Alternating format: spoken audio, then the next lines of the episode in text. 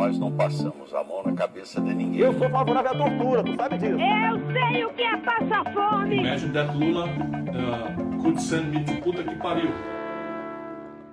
In October 2009, the historian Luis Felipe de Alencastro wrote that it was a risk for Dilma Rousseff to have Michel Temer as her vice president.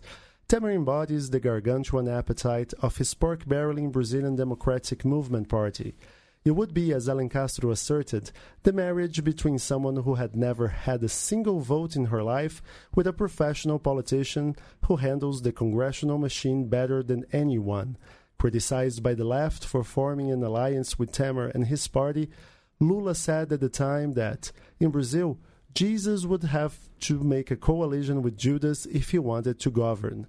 Almost nine years later, we can't think of a more appropriate way to describe Rousseff's political marriage to Temer. In 2016, Temer actively conspired to get Rousseff removed from the presidency and has, as his reward, occupied Brazil's highest office since May 2016. In two months, Brazilians will choose a new president.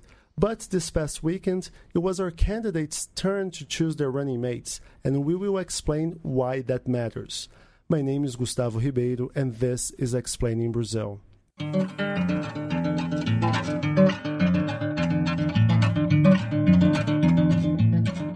The next 10 weeks, Explaining Brazil will focus on the upcoming election. Each week, we will discuss a relevant topic to help you understand what will be the most uncertain race in Brazilian democratic history.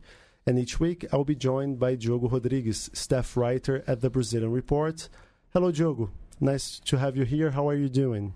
I'm doing very well. Thank you for having me. Diogo, voters don't care much about who are the vice presidential nominees in an election, but uh, history shows us that they should, right? Yes, they definitely should. And uh, recent history shows us that uh, the vice president has a big chance of taking office before you know the the, the, the actual president finishes his term. So uh, only to, to, to talk about three recent uh, examples. Uh, José Sarney took office in 1985 after after Tancredo Neves died before taking office. After him, uh, Itamar Temer took office when Itamar Franco. Itamar Franco took office. I'm getting to Temer. Itamar Franco took office uh, after Fernando Collor was impeached in 1992, and now recently we've had the example of Michel Temer taking office when Dilma Rousseff was ousted by you know Congress in 2016. And it's funny because in Brazil, unlike other countries, uh, the vice president doesn't have uh, a specific role. It's just a stand-in, like just in case kind of guy. Uh, because in the U.S. they preside over Senate, and here they don't have a specific role. But out of the 37 presidents in Brazil so far, eight of them took the job after being elected vice president. So, like you said, you, you mentioned three since 85, but uh, almost one quarter of every Brazilian president was a vice president. Yes, and the, and and recently the slot of vice president, which uh, uh, recently has been on the same ballot as the president in the 60s. It wasn't like that before in the last period of democracy before the dictatorship. Uh, they they were voted separately. It's unbelievable, but it's true. And uh, now it's being used as, a, as something to be negotiated. This slot is used to, you know, make a coalition. So that's why this this this position is very important and very dangerous at the same time. For this election, so what do the coalitions we have in 2018 tell us? Which kind of vice presidential nominees did the candidates get this time around? Well, the only candidate who managed to have a, uh, let's say, strong coalition was Geraldo Alckmin. He managed to strike a deal with the Centrão, the centrist parties that dominate Congress, and he chose the senator Ana Amélia from Rio Grande do Sul, a very conservative senator, and that shows us that he's trying to steal votes from Jair Bolsonaro and Álvaro Dias, which is another uh, candidate from a small party, Podemos, that has the potential to steal some of the votes Alckmin might have in center right. You mentioned Alckmin was the only one who did a true coalition, and for me, most of the other candidates, uh, their choices reflect much more of a lack of option than anything else. Because if you take Jair Bolsonaro, the far right uh, candidate, he actually managed to get someone who is another version of himself, a former military officer uh, who is supportive of the military dictatorship. So you don't gain anything else right there. You have uh, Silva, who was an environmentalist candidate who got another environmentalist. So I don't know who she's reaching out to get right there. Uh, but like you said, Alckmin did get someone different because he's not pulling very well among women and he's losing votes in the south of Brazil. And uh, Ana Amélia, she comes from Rio Grande do Sul, so maybe she will help him with that. She's connected to uh, landowners and rural produce, producers, so. Yes, and, and, and finally, Lula, out of the main uh, the main running teams, Lula chose Fernando Haddad as his running mate, who is also from the PT, is his disciple, so is someone who will probably represent him if he, he's not able to run for president. And then he'll have Manuela D'Ávila, which is from the the Communist Party, which is a historical PT ally. So it's something. It's a it's another pure breed uh, combination like the other ones we mentioned. And there's also Ciro Gomes, which chose, he chose Senator Abreu, that that also belongs to the PDT, uh, his party.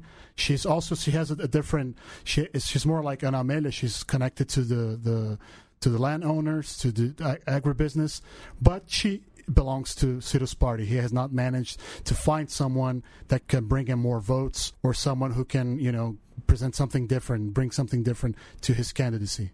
Also, with a caveat, because uh, Ana Amélia, she's well liked among uh, landowners and she's appreciated among conservative circles. But Katia Abreu, for listeners who don't get a little lost with the, all those names, Katia Abreu is a senator that uh, is co- connected to landowners. She was president of a lobbying group for uh, the agricultural sector.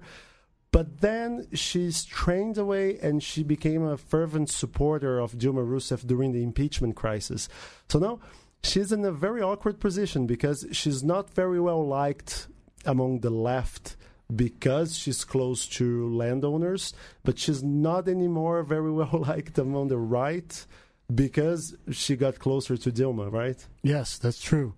And uh, Gustavo, would you say who would you say won the vice presidential nomination race so far? I think Alckmin has the best, you know, has put the best team together.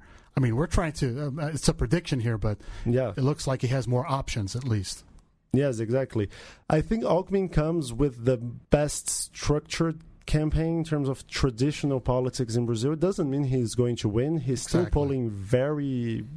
He has paltry numbers so far. Yeah, around six, seven percent of the votes. He's in uh, fifth place only, but. We will have um, the campaign on TV and radio starting on August 31st. So before that, it's kind of difficult to find out if his strategy to do politics as usual is going to work out.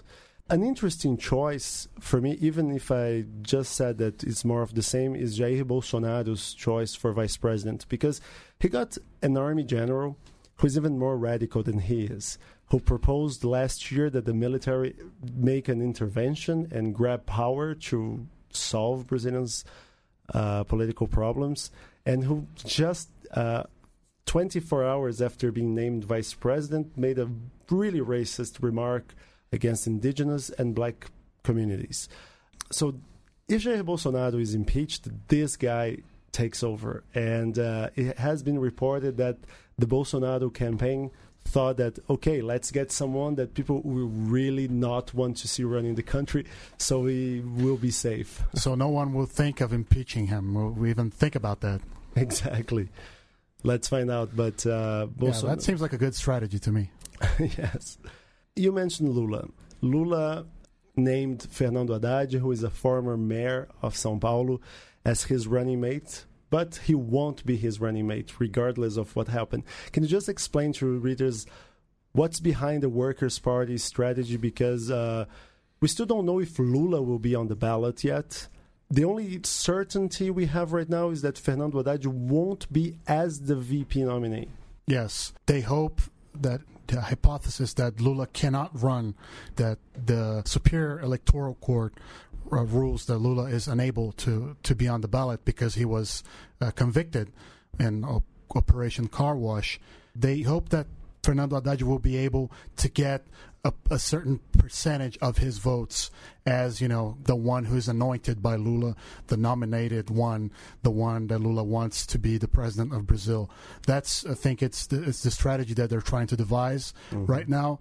And Fernando Haddad has been mayor of São Paulo, minister of education. He was responsible for ProUni, one of the major educational programs to uh, in the higher level that Lula had has as his triumph, as something uh, that he did. A student loan program who put millions of people exactly in college. Many people who couldn't afford to be in college, they had uh, subsidies to study in private schools, private colleges, and uh, I think that's what they're trying to do here. They are trying to put Haddad as you know someone who will receive those votes, who, who will be anointed by Lula, and then in the event of former President Lula not being able to run, he will be, you know, his representative uh, as a president. You mentioned former President Lula, who is the leader in all polls, but we don't know if he will run for office. There's a big controversy right now because he has been convicted for corruption and money laundering. According to Brazil's legislation, he is ineligible for office. He's in jail. So there are many doubts around Lula's name. Will he be able to campaign from prison? And uh, will he be able to be on the ballot at all? Yeah, we don't know that. It's something that we'll have to see, wait and see. Uh, we don't know if he's going to campaign. Probably not. Judging from what the Brazilian judges have decided so far, he will not be able to record videos, to participate in debates, or do anything other than writing letters from prison. So it's unlikely that he will be active in the campaign. And uh, we, we don't know who will be on the Workers' Party's ticket. The only thing we know right now is that uh, Fernando Haddad, who is currently the vice presidential nominee, who is a former mayor of Sao Paulo, a former minister of education, he won't be the VP nominee because the deal between the Workers' Party and the Communist Party is that the Communist candidate Manuela D'Ávila, will be the vice presidential nominee, regardless of who is the real candidate. If it's Lula, it's Lula and Manuela. If Lula uh, gets barred, then it's Haddad and Manuela. If you're having a right uh, hard time following this, it's because it's really complicated. We're taping this podcast on Tuesday, August the 7th. Uh, in two days, so Thursday, August the 9th, we're going to have the first presidential debate of this campaign. And like you said, Lula is barred from debates because he he's in prison. Meanwhile, Haddad and Manuela D'Ávila are set to do a streaming video, a Facebook Live, uh, to talk with their voters about their issues while the other candidates are debating. Do you think they're going to reach out to voters that are not already on their side by doing that? Because I believe the the average voter is going to be tuned into the debate, not watching a live streaming broadcast with only one uh, side of the the election. Yeah, it would be like a missed opportunity for the the Workers' Party because not being in a in a debate that's going to be broadcast to the, the whole nation is something that you know it's bad for your campaign. And the internet, we know that the internet tends to form the so-called bubbles, and they're going to broadcast it over, uh, you know, Lula's Facebook page or Haddad's Facebook page. They're probably they're like to, are likely to reach only the people that already like them. They're they're already planning to vote on them. So I think yeah, they're going to miss out on a lot. And uh, they're going to miss out on the opportunity of debating the other candidates, of uh, of doing a standoff with Jair Bolsonaro, with Geraldo Alckmin, and I think this is something that's very bad for Lula's campaign or whoever uh, ends up being the candidate for the Workers' Party.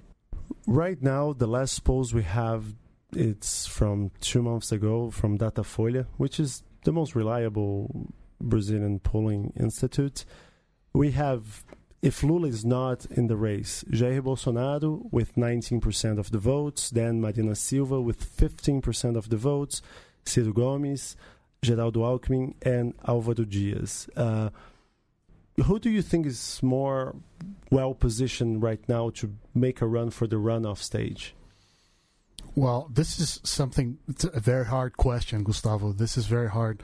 I mean, like you said, this is one of the most, the most thrilling, not to say scary, uh, elections we've had in several years. And uh, I think that, I mean, I tend to think that the candidates who are in parties or in coalitions that already have a structure, a party structure, that already that, that have you know governments and they have congressmen all over the country, they tend to have a little advantage at this point because they have more TV time in the the electoral uh, uh, time on television that is mandatory, and they have more money because you know they're big parties and they have national penetration. So I tend to think, you know, history shows us that the bigger, the biggest parties like PT and PSDB, or you know, the centrist parties that have a, uh, that that are very well established, tend to be a little bit more adventurous. But it's anyone's guess at this point.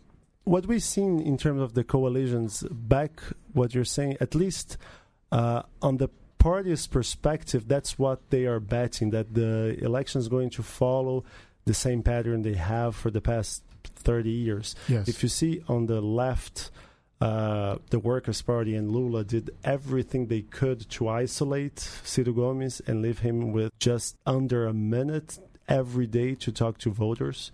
And we, we have to realize also that half of uh, the Brazilian population doesn't have internet at home. They Yes. may have a smartphone, they may access internet uh, in a restaurant or a cafe, but they don't have at home. So TV uh, might still play a big part in shaping their votes. So the left alienated Ciro Gomes and ostracized him, and the right flocked around Geraldo Alckmin. He is going to have half of the time for free TV uh, and radio airtime. Do you think we're going to have the same old polarization, Workers' Party versus the Social Democrats? Well, I, I I think it's definitely a possibility.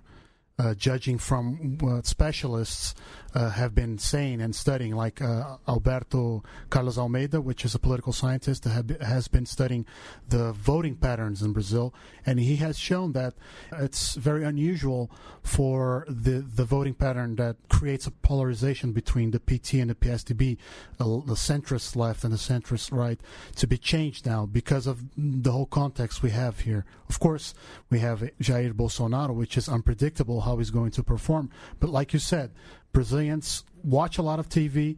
Most of Brazilians own a TV, and not all of them have a permanent uh, internet access.